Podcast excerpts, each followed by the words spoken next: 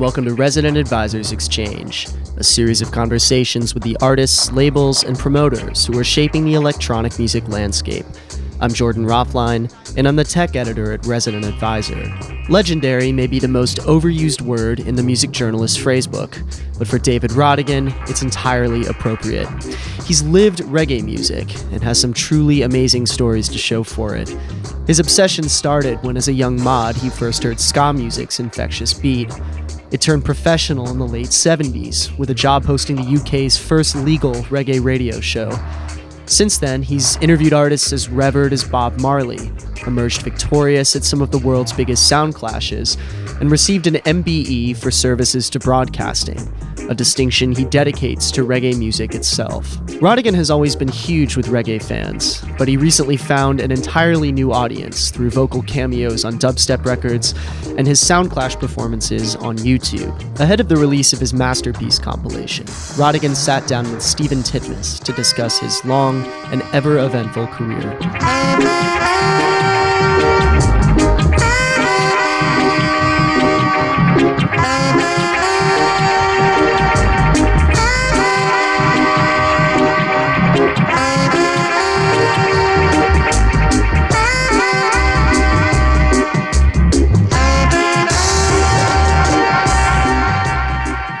So, David, when was your first contact with West Indian music?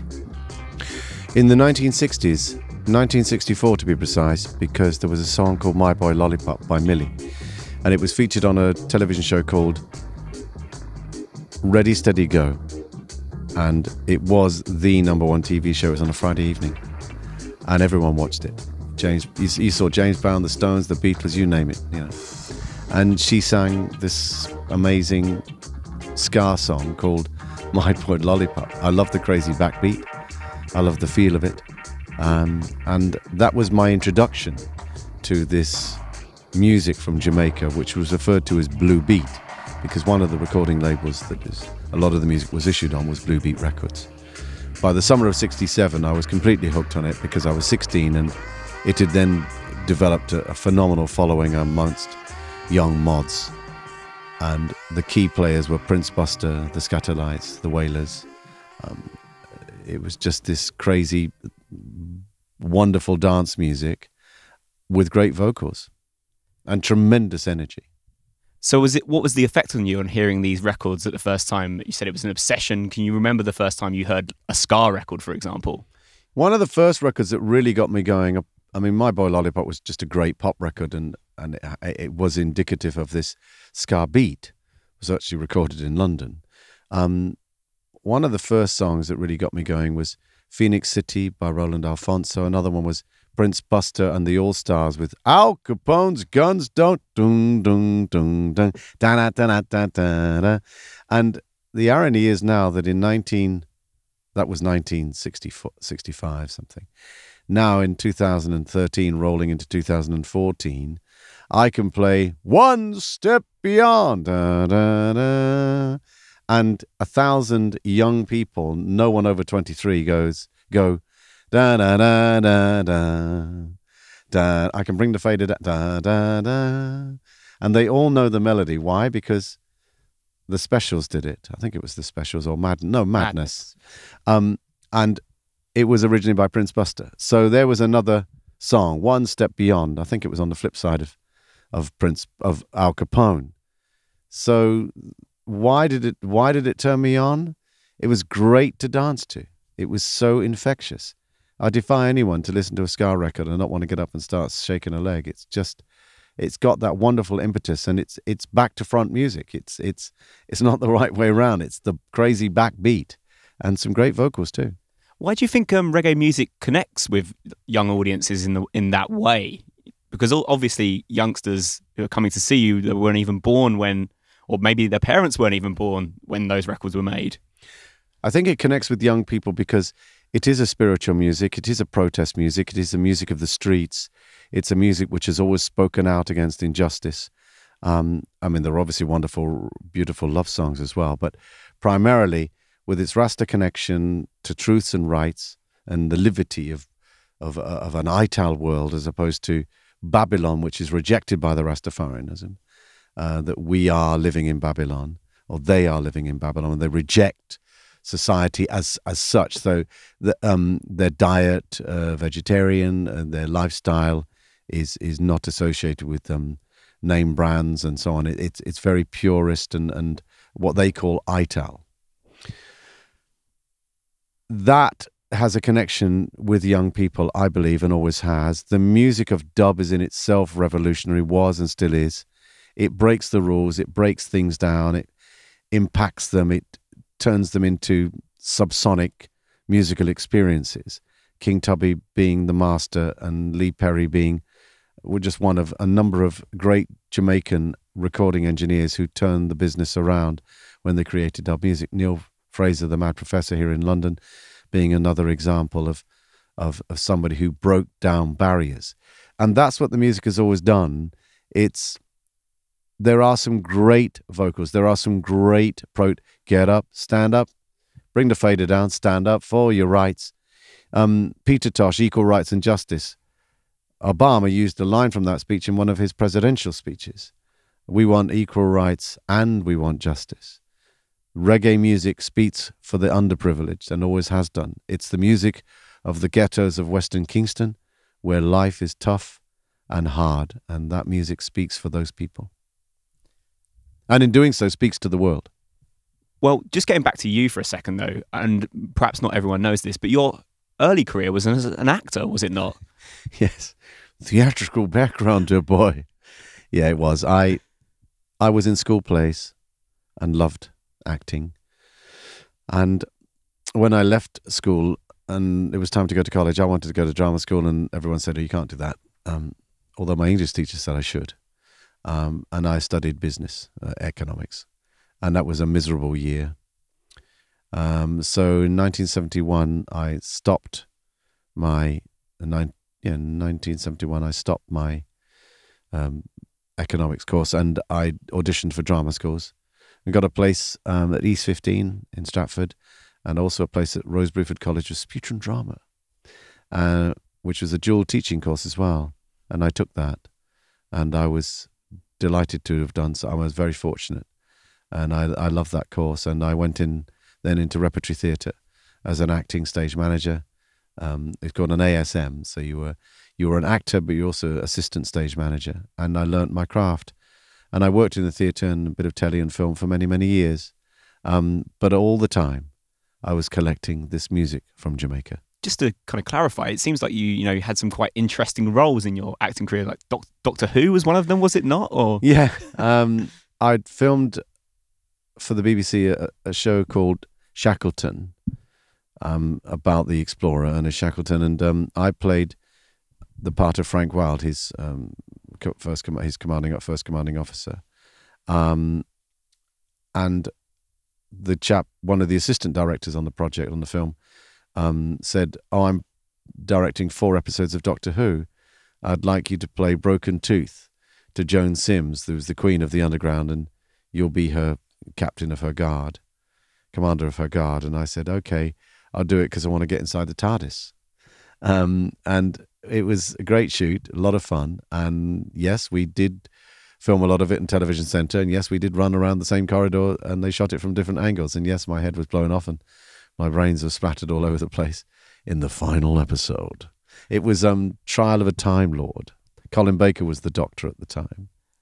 YouTube, YouTube that right now. yeah, and I had a lot of hair and a nasty set of broken teeth that, that were made especially for me by a dentist in Harley Street. And I also played uh, Inspector Forbes of New Scotland Yard in Sherlock Holmes. Um, I'm in one episode of that, um, which apparently is now on YouTube. And um, I also did the whole Guinness campaign in 1980, 81 for Takeaway Guinness with the toucan that was on television. I couldn't go into a pub. Hello, mate. Yeah, I'll have a toucan. I'll have a Guinness, you know. Um, so, yeah. so, when did the hobby of playing records turning to a vocation of the DJ broadcaster?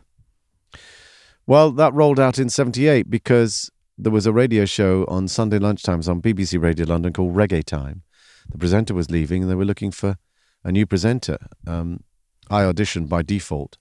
My girlfriend at the time um, wrote a letter on my behalf requesting an audition, and I got this letter saying, please come to audition BBC Radio London in Marylebone High Street. I said, oh, what's this? She said, oh, I wrote it.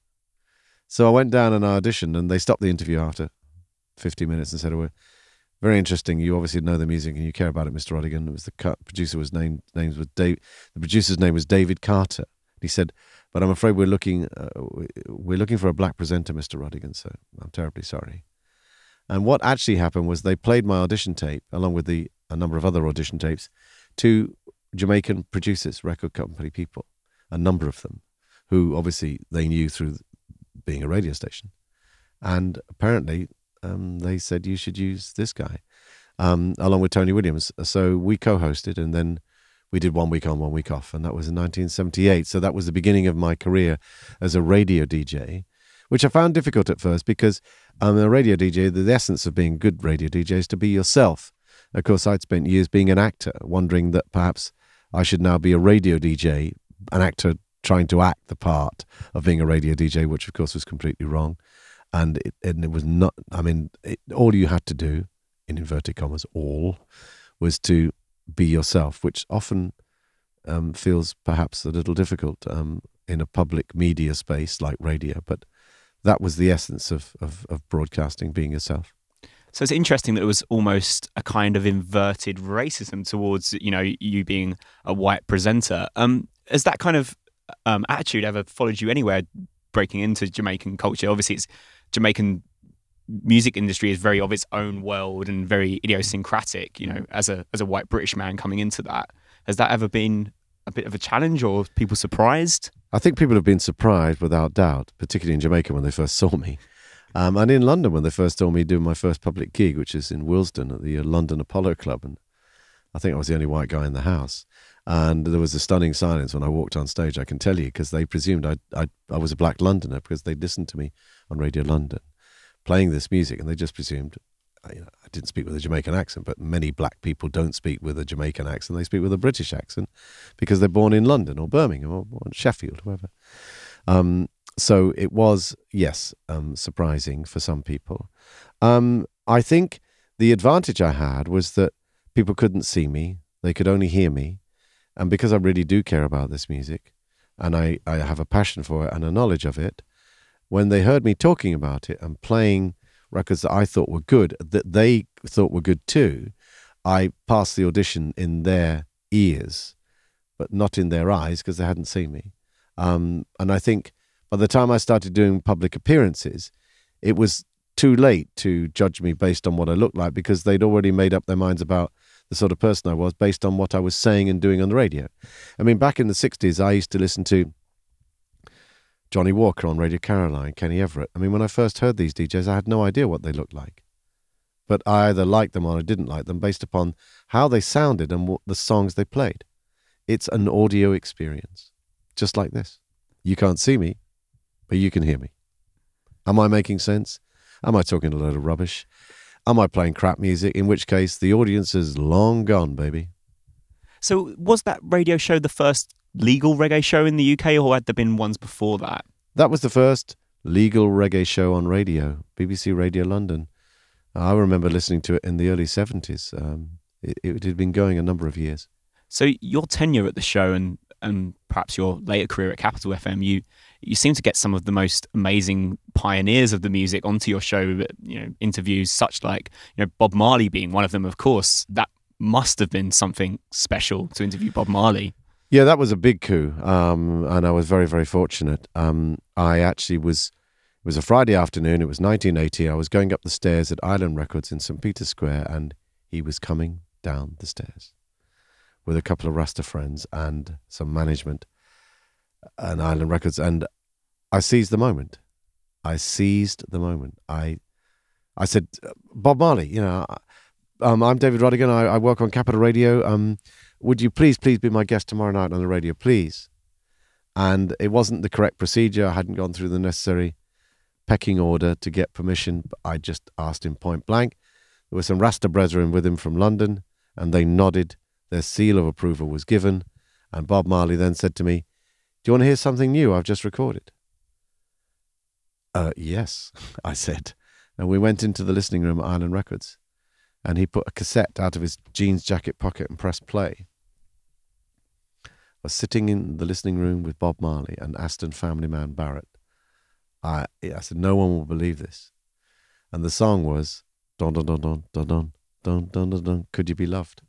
And he asked me, Rodigan, what do you think of that? What do you think of the mix? Do you think that's a good radio mix, a good FM or, or AM in American radio? I'm in a room with Bob Marley. He's asking me what I think of the mix. I told him I thought the mix was great for stereo FM. He said, Good, you get a world exclusive tomorrow. I'll bring the master tape in. And he did. He brought the tape in and put it on the reel to reel the following night. And it was from 8 till 9, a one hour special on Capital Radio. And just before the news, we played a world exclusive from Bob Marley and the Wailers. Dun, dun, dun, dun, dun, dun, dun, dun, dun. Could you be loved? Amazing. Bob Marley asking your opinion. Yes. I mean, come on. It doesn't get better than that. I'm afraid it doesn't. So, from your early days, you know, your first experiences as Ska to your period as a broadcaster, there was quite a lot of changes in the reggae movement. Um, could you just give a brief history of that? Because it's a really interesting change in, in styles of music and, and, and lineage. The lineage is long and deep. It's great heritage, Jamaican popular music. It started in the late 50s on sound systems, not on radio. The sound systems were enormous mobile discotheques, phenomenally large speakers and big heavyweight amplifiers, all handmade, and they toured the island with sound systems slung up on the back of trucks. They would arrive in villages and small towns and set up in the market square or an open lawn and they would play the music. The music was then rhythm and blues, which then evolved into ska music. It was a uh, it was a development of rhythm and blues, boogie woogie, and they started recording it in the radio stations. Actually, one of the first songs, the original recording was often done at the radio stations because they have facilities to record big bands and so on. And the Skatalites were the key players because they created these fantastic instrumentals, and the name ska stuck. Skavuvi, um, it was just a name to describe the beat, scat, scat, and it was highly infectious, tremendous tempo, very danceable. So that was early 60s to 64, 65. By the summer of 66, the beat slowed down to a beat they called rocksteady. Some people say it was a very hot summer. They wanted something cooler to dance to.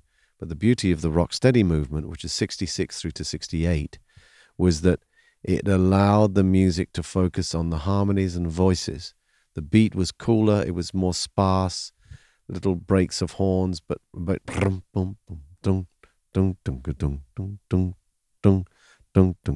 we produce the best in sounds.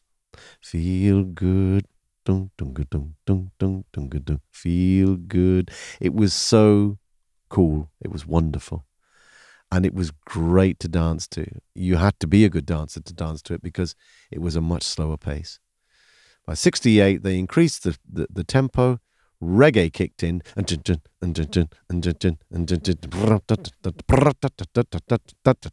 and and the drumming was rim shots galore, very fast tempo, and and the organ pumping away on the organ. So the tempo increased, and then by 1970, 71, 72, this new roots rock reggae kicked in um, and also dub music chasing hard on that 74 75 dub had arrived where engineers started experimenting with vocals taking them out creating echo and loops and dub music was born so you had the what was also known as the rockers period chang chang chang augustus pablo epitomized that sound uh, with king tubby where it was dubbed and and then you had the evolution of rastafarianism in terms of its influence on the music. So you had deep cultural songs, the Wailers, Culture, Joseph Hill, the Abyssinians, um, Burning Spear, Peter Tosh, and so on. Big names, big songs, big production, horn arrangements, 16 track. The music was growing, it was fuller, it was bigger, it was heavier, um, and it had a lot more to say vocally. So we're into roots rock reggae now, 70s, late 70s into the early 80s a new movement started called dance hall. It's a very loose term given to music that was primarily made for the dancehall because it evolved from the dancehall. Sound system DJs playing live. Imagine Disclosure doing a disco set. Okay, somebody comes up onto the mic. Disclosure are playing some beats, and somebody starts, you know, John Newman starts singing over some beats that they've made. That's what happened in Jamaica in the late 70s and early 90s, early 80s. So you would have a singer, bong, bong, widdy, bong, bong, widdy, bong, Eek-A-Mouse, you know. Early Sunday morning, ganja smuggling, bong, bong, up, up, up, up, up. People would scream forward, forward, pull up, pull up. The engineers were listening to this. The producers were listening to this. Hang on. Dung, dung, ba-dum, ba-dum, bum, dung, dung, star, bum, bum. You know, Stalag rhythm, Sister Nancy, what, uh. Rhythms were born, versions were created, and the next day, these artists were going to the studio for Coxsone, for Winston, um, uh, Techniques Records, whoever, Channel One, and voice what they did the night before, which got forward in the dance. The music that was being made and played in the dance started to be recorded in the studios and played back in the dance. And then the influence of soca kicked in and calypso, dong, dong, dong, dong, dong, dong, and dance hall was born out of the 80s into the 90s. And you had this dancehall movement with the bogle and all these styles of dressing, outrageous girls dancing on their head. Very much the focus being on having a good time, um, not too deep and heavy, just um, musically exciting, generous vibe in terms of tempo. And that was then the advent of dancehall. And then you had in the 80s also what's now referred to as the digital revolution. Don, don, Sleng Teng 85. It epitomized what many now regard to have been the death of reggae music. Some people say that it was the advent of dancehall or digital music killed roots rock reggae. Um, there's a certain amount of truth in that because it became more of a focus on the tempo and the fact that people could knock rhythms out themselves on a on a rhythm Casio rhythm box meant that you didn't have to employ musicians and so on. So more people made a, had a had a go at making music, some of which was good and some of which was not so good upon reflection years later. Um, so you saw that movement. So if you reflect back on it, 50s American doo wop, rock and roll. They didn't like rock and roll. They liked rhythm and blues. They liked Fats Domino. They liked that flavor. So they started to try and do their own version of that, boogie woogie and that slowly turned into dung dung dung dung dung dung into dun, dun, dun, dun, dun, into ska. Ska was the first real period, although there'd been mento and calypso, of course, with acoustic guitars and percussion and folk songs. But uh, essentially, ska into rocksteady, into reggae, into rockers, into dub, into dancehall, into the revivalist movement, which is now called the roots rock the roots reggae revival movement, which we've now seen coming out of Jamaica in the last two years. So, when was your first trip to Jamaica? My first trip to Jamaica was January 1979. It was for me a musical pilgrimage. It was amazing. What did you do? What was oh, the first thing you what did? What didn't I do? I mean, day and night, I was in recording studios, hanging out, gate crashing studios. I had a passport in the sense that I was known by some producers because I was already working on Radio London and, they knew I'd been on Radio London for just over a year. So, well, actually, four months, but uh, there was some like, you know, news travels fast. Um, a lot of people didn't know who the hell I was, but that didn't matter either. Um, I was so passionate about the music.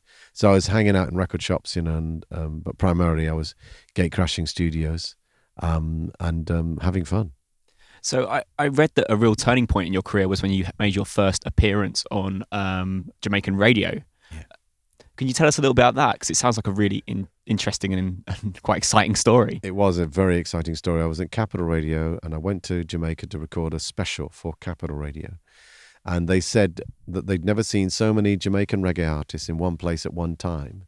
Um, it was literally like a doctor's surgery. They were in the car park at JBC Radio 1 waiting to be interviewed for my show. I was very honored.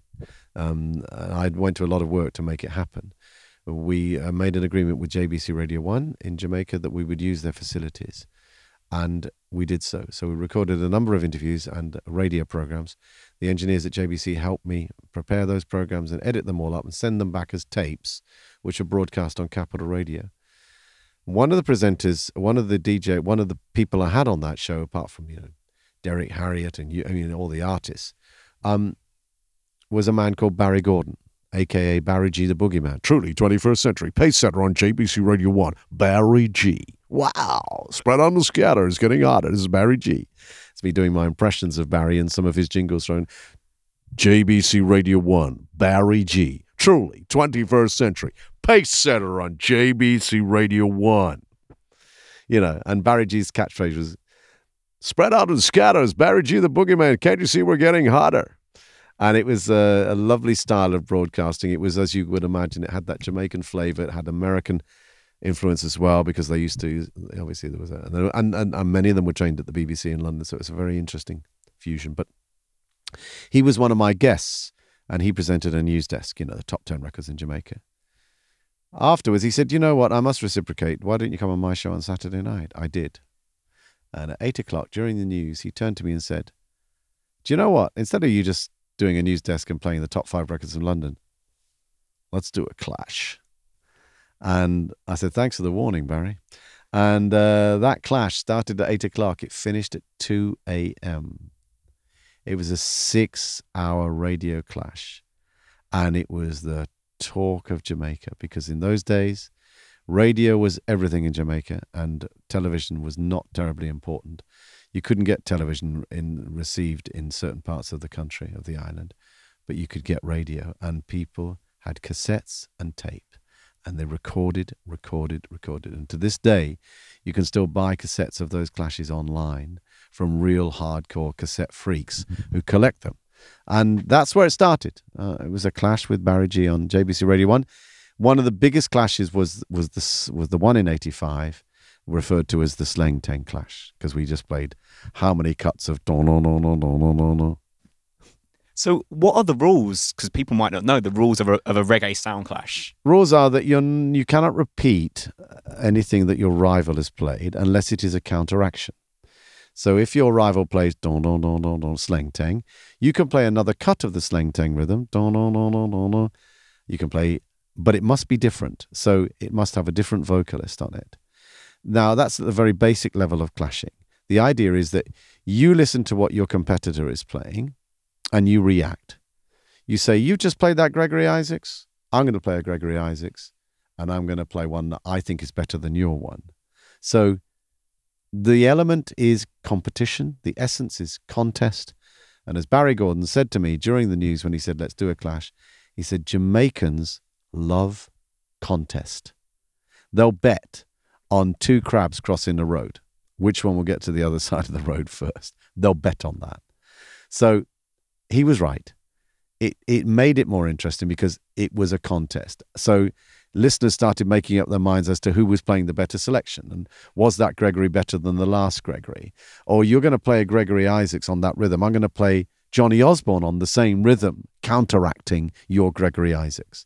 So that's how it. That's the essence of clashing. Um, at the next level, and, and we're talking about Premier League now, sound system clashing. Every record you play must have your name in it.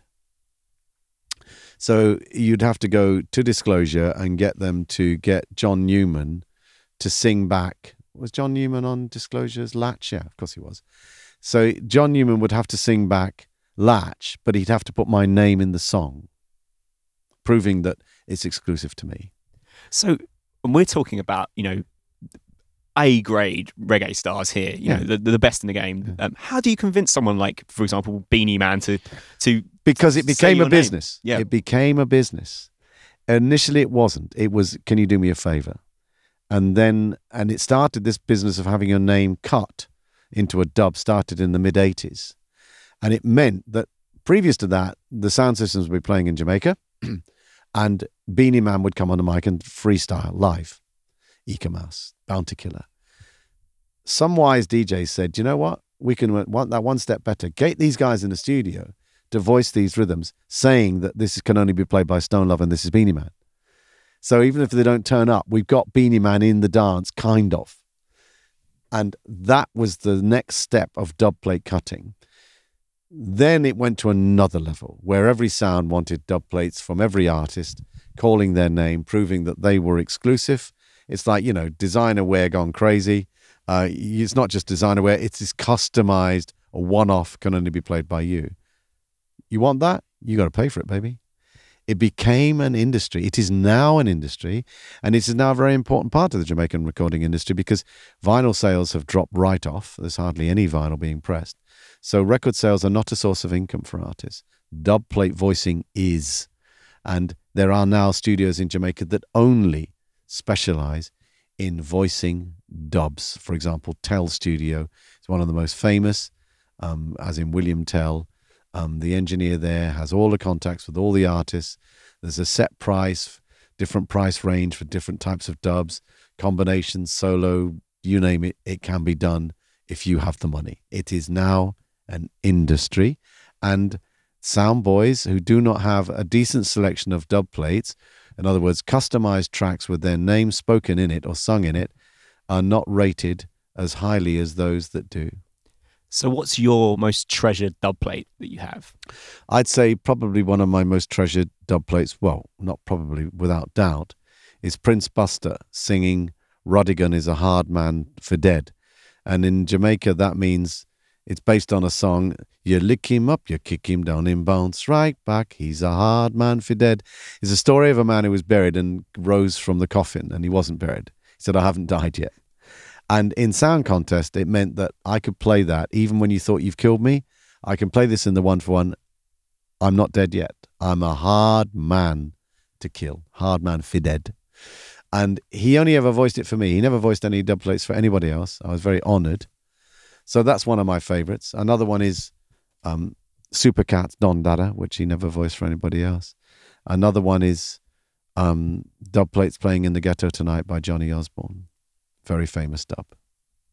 And some of your clashes, you know, you've done so many, but um, some of them are literally you know legendary. Like the one in 1985 in Brooklyn Empire seems to be the one that you know That's ridiculous, out of control. The ridiculous. I mean, I'll never forget that one as long as I live. Barry G and I, we arrived in. They sent a limo, and when we arrived, we saw this building the Brooklyn Empire, but we didn't realize it was Brooklyn Empire. We thought it was a rock venue because there were all these people queuing outside, four deep off the wall in the snow, round the round the round the block. And we said, "Oh, what what you know what's going on there?" I said, and the promoter said, "You are." Now this is me and Barry G. I'm a radio DJ from London. He's a radio DJ from Kingston, Jamaica. And we've been flown to New York and we're about to go into the Brooklyn Empire to a sea, thousands of people inside, never mind those outside trying to get in, to see two radio DJs clash. That's ridiculous. But that night was phenomenal. We were so nervous, both he and I. I mean, they had to have security to get us through the crowd. It was ridiculous. But it was an amazing night, 85.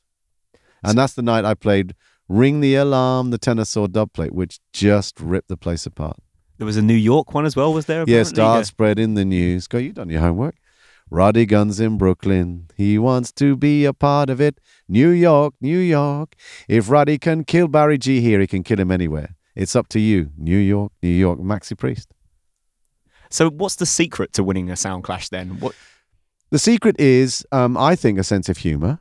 Um, the secret is having a game plan, outwitting your adversaries, and hopefully winning the audience over so they vote for you not to come out. It's like Big Brother on stage. You know, you don't get eliminated. And if you don't get eliminated, you're eventually between you and the other sound system in what's referred to as the one for one, where you play one, he plays one, you play one, he plays the best of 10, and you win or lose accordingly. The idea is to get to that point, and that, that means you've got to be in, you've got to be creative. You've got to come up with good ideas in terms of voicing specials. You've got to come up with good speeches that counteract your adversary, uh, adversaries. And um, what I use often is humor with sketches and you know, like going to a funeral parlor and and uh, choosing a coffin for my and using actors to play the part of the guy in the funeral parlor. Good afternoon, sir. May I help you? Opening the door. Mm, welcome to the Bond funeral parlor. Yes, I'd like to um, buy a coffin. Of course, sir. May I interest you in our velvet and silk? It's got a glass top. I, it's rather special. Yes, um, yes, I think I'll take that one. You will, sir? Thank you. And the name of the deceased? Ricky Trooper. Ricky Trooper of Kilimanjaro Sound. Of Kilimanjaro Sound. Yes, of course, sir. And then the organs playing in the background. So you play that as a spoof, a sketch, you know, a sketch. And the place collapses. You know, I mean, just using humor. That was what it was all about for me and trying to find things like that. And I think people would agree that that's probably one of my trademarks that has given me, you know, to the point where sound systems would get try and get me to voice things for them in other clashes, and I had to stop. You know, I did every scenario you could think of. You know, detectives, news flashes, you know, horse racing from New from Caymanas Park in Kingston. Oh, no, down to the final flag, and it's uh, bodyguard. It's, stop. You know.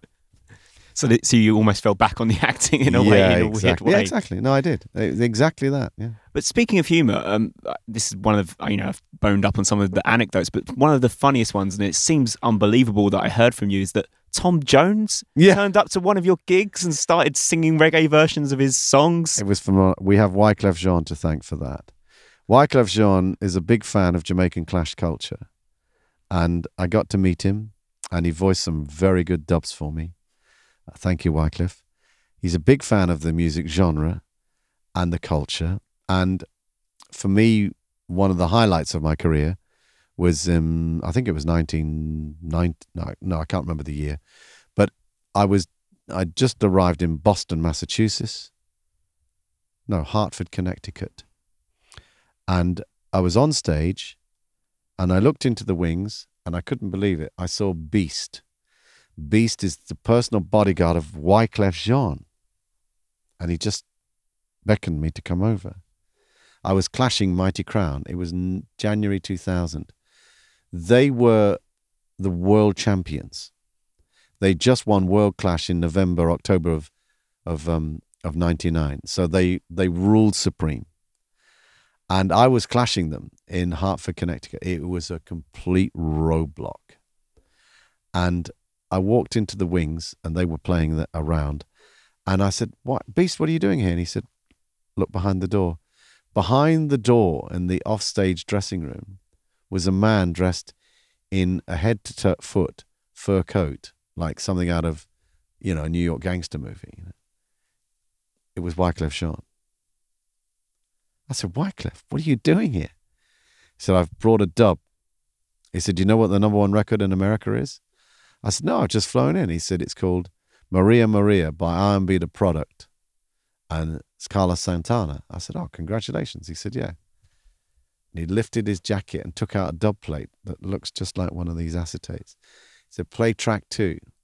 It's customized to kill Mighty Crown. I said, You're joking. He said, No, just go and play it. And I walked back on the stage, and in a one for one, I queued it up. I was playing it blind. I had I, I didn't know the song. I didn't. I'd never heard it. The forward was like a tidal wave. It came from the back, and this is a big venue of the of the West Indian Centre, Hartford, Connecticut, like a tidal wave. Mighty Crown were dead, dead in the water. They started packing away immediately. It it did took the night. It took the clash. Mighty Crown, to be fair to them, went and cut it back themselves and played it against me uh, a few months later and beat me in New York. That's another story. Big up Mighty Crown. Um, but it was one of those special nights um, when I couldn't believe how fortunate I was. It was it is a brilliant dub. Spin forward, I used to do a Wednesday night residency in West London at the what was then called Subterranea. And I got a phone call on the morning of one Wednesday, and it was from Wyclef. He said, I'm in London. Uh, put me on the guest list tonight, plus one. I said, Clef, you're welcome. It. No, and plus one. The plus one, it was Beast and a other bit, but in he came onto the stage and he said, Here's a CD, give it to the sound engineer to play. Beast climbed up onto the the gallery, literally like swung up there and gave it to the engineer. And Wyclef, I then said, "Ladies and gentlemen, we have a very special surprise guest because we didn't have any CD players on the desk, on the on the on the on the on the stage, just playing vinyl." all the way from uh, New York City. Would you please welcome Wyclef Jean of the Fugees? Place went crazy. He comes on, ladies and gentlemen, it's Wyclef. What's up? One love, yeah, my brethren, you know, because he loves reggae. Say, yeah, something special for you. Engineer, press play. And it was the heavenless rhythm. Dun, dun, dun, dun, dun, dun, dun, dun, dun. And then he said, I've got a special surprise guest. Ladies and gentlemen, Mr. Tom Jones. And Tom Jones walked onto the stage at the Subterranea to a house full of Jamaican reggae fans. And the song that was playing, was a medley. It's not unusual to kill a sound. And it was As the Road Rises to Meet You, a sound boy. It was um, uh, Green Green Grass of Home on dub. So Wyclef had rewritten the lyrics as a sound boy wants to meet you in the sound. You know, it's all about the killing of sound boys. It was a medley of three Tom Jones hits on this on the uh, Tom Jones singing these dance sound boy lyrics for Wyclef. That's absolutely. I mean, it just it, the place went crazy that is just unbelievable. If yeah. I hmm. said that was a dream to someone, they said, oh, "What no. you been eating? Lay off the cheese." Yeah, you know, it's just too much. And we met Tom, and he said, "Oh, I used to live round the corner from you when I first came up from Wales. We had some nice little birds around here in those days." Great, pick up yourself, Tom. Amazing. So we've talked a lot about you know kind of older West Indian music, but you know it's completely unfair to say that that's all you're about. You know, you're really about new music as yeah. well. You know, what gets you excited about new music today? I think we're living in very exciting times because we've seen technology move on in such a way that um, I've witnessed young rhythmic producers create rhythms on their laptops which defy logic or science. You would not think it would be possible to create this sound. Um, although I was critical of elements of digital music recording in the beginning because it was so basic clearly so much has happened and there's been a vast movement forward in terms of technology. Um, so therefore, we have all witnessed um, the the phenomena of dubstep, which is a development. We've seen the phenomena of jungle, which w- couldn't have happened without reggae, because reggae was such an influence, especially in samples. And we've seen the phenomena of of of, of dubstep rolling into uh, uh to trap and so on. But what excites me is that we're seeing a new movement of young West Indian, Jamaican, and European rhythmic creators, uh, rhythm producers, and singers. The new roots revival movement in Jamaica with Kabaka Pyramid and Chronixx epitomizing this. Jah Nine, she's an amazing talent. Um, the Raging Fyah Band, and so on. So we're seeing this new movement from there, which is not dancehall. Uh, it is conscious lyrics. It is it. These are songs of substance um, with great arrangements often played live, and that's another development we're seeing. Chronixx is the most exciting new young recording artist out of Jamaica. He will not do playback, he only performs live with his own band. Wonderful. You got uh, the new Kingston band in New York again playing live. So Pentateuch band out of Kingston playing live. Black the the the what's the name of the band I forget. But um, so we're seeing this movement, and we're seeing a return also to elements of rub-a-dub, the, the, the, the, the strength of the bass, the strength of the drop, the weight, lyrical content. And we're also seeing fascinating elements of other music being woven into that. So if I use as an example, Show and Prove, um, My People is an element of a song which has a reggae drop in it. It also has a trap feel and a, an element of dubstep is in it we're seeing this fusion evolve, and I think it's very exciting. Many young producers and artists with lots of ideas. Did the first time you heard dubstep, say 10 years ago, did you immediately make that connection to reggae music, or was it something that came later? No, I immediately made the connection to reggae. As soon as I heard it, I could hear and feel the influence of, of Jamaican dub music without doubt. It was immediate. Um, I didn't like all of it, I liked some of it. And it seems like you've been embraced by that community. Certainly, you know, like producers like Caspa, Breakage sampling your name, which is ironic, seeing as you've gone around getting other people to say your name in, in tunes after all those years. Um, but it, yeah, it seems like you're very much almost part of that community now in a, in a weird way. I have to thank the dubstep world. Without them, I'm certain that I wouldn't be sitting here today having this conversation with you, with your listeners, uh, to to your side, listening. It, it simply wouldn't have happened. I was living in a world which was really exclusively a reggae world. Um, I wasn't living outside of that world. I was happy where I was. But by being invited into this new world w- with whom I've had great interaction, and that world has embraced me with such love and such joy, and uh, to see and feel the love from these audiences is phenomenal. I mean, my first gig at Fabric was Dub Police, and I was as nervous as a kitten. I thought when the lights came up, I was standing on stage. There was no one, no one over 22 in the audience. It wasn't a West Indian, it wasn't a Jamaican, it wasn't a black audience, it wasn't a, a reggae audience. It was a dubstep audience. And I said to myself, why did I accept this gig? What am I going to do? I lost for a brief second a, moment of confidence failure hit kicked in. I was like, what am I going to do? What what did I come? What, what am I going? And I just thought, you know what? Relax and enjoy this. I held up a couple of pictures of King Tubby and and I, I signed on with some King Tubby dub plates. I said, look, this is how it used to be. This is what we used to do. I used to go to Jamaica and cut these things at King. This is a King Tubby, and I just gave a little speech and played some examples. Place went absolutely crazy. It was as though, well, it seemed to me that I was a direct connection between a music that they'd heard of, um, and the experience listening, perhaps in their front rooms, but here it was being played in a dance hall in an environment where it wouldn't normally be played. But when it played and it dropped, they immediately got the connection between dubstep and dub music and reggae, and I was able to just, I was, I was off. I was flying. I was flying, and that hour just flew past me. And to see all the people at Fabric and Caspa and James Breakage and you know all the people that were there, just the people on stage, I was, I was, I really was embraced with such love, and I'm very, very grateful to the fraternity for in, for making me feel so welcome.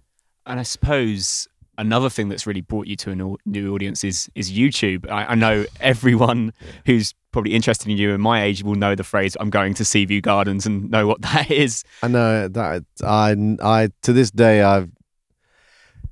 I mean, I guess you could sum up the popularity of that clip by this. I was in Berwick Street Market some time ago, and a gentleman walked up to me and said, "Oh my God, you're that bloke on Seaview Gardens. You're that DJ. You're Rodigan."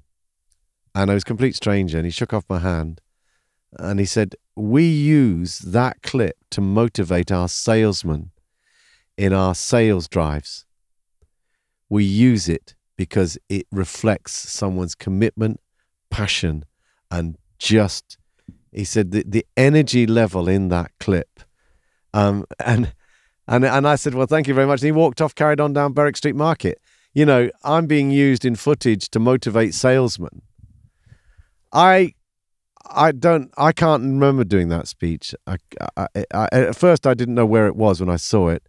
Then I remembered it was in Birmingham and it was Love Injection. But I, you know, I didn't write that speech. I didn't that that thing just came to me. I just now we get the now we get the blessing or something. Now we get the spirit.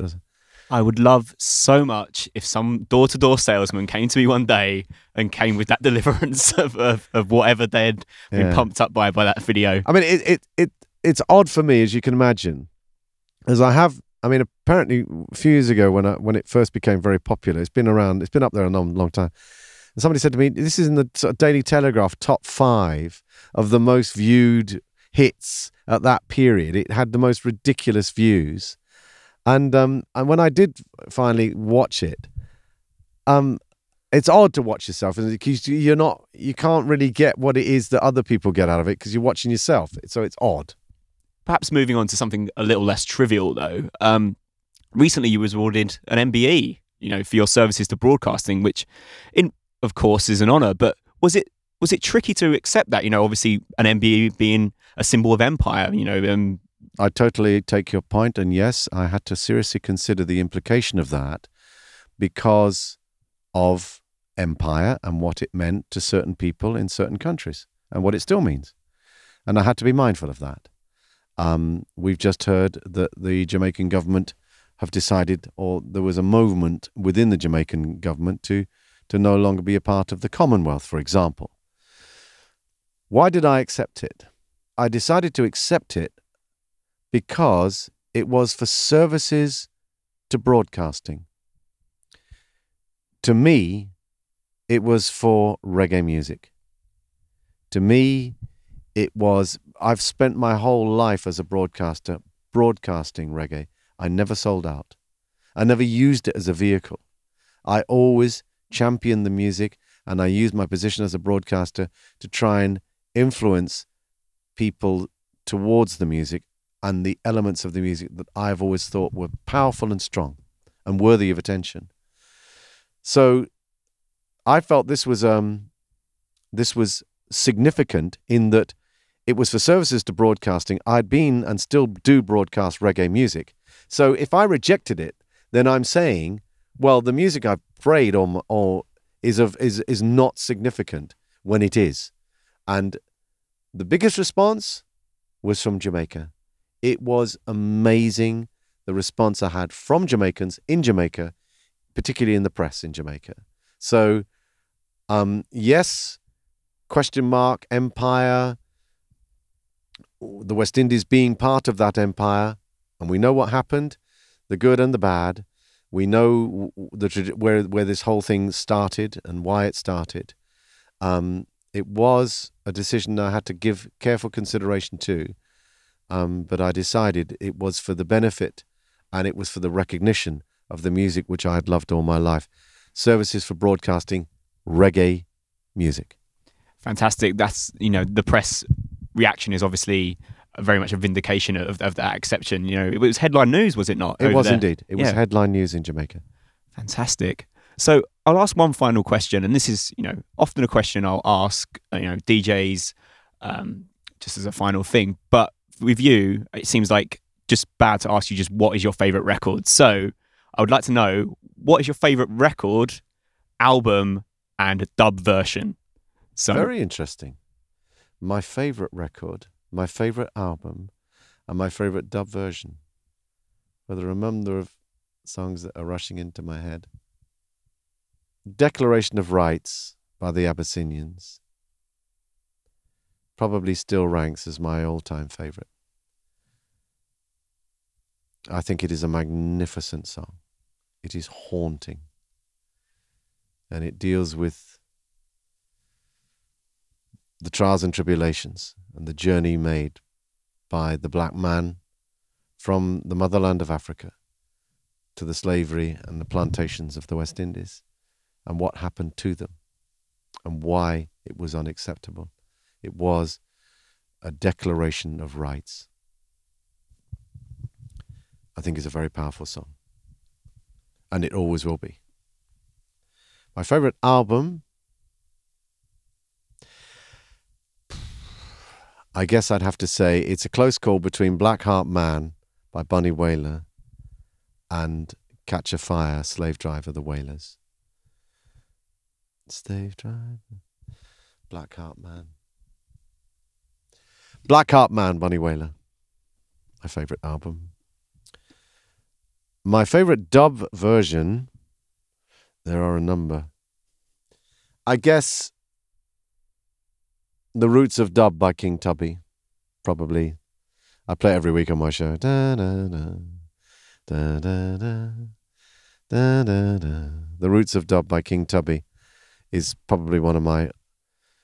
There's another one called Psalms of Dub by King Tubby that I also like, but um, yeah, let's say Roots of Dub, King Tubby.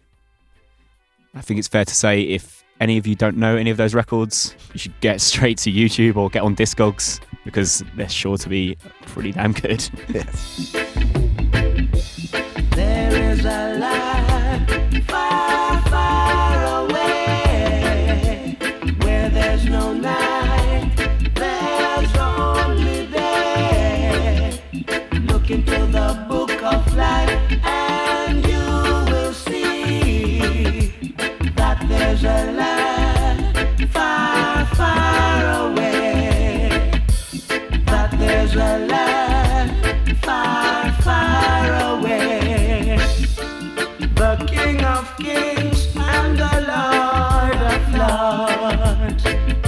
sit upon his throne and he rules us all. Look into the book of life and you will see that he rules us all.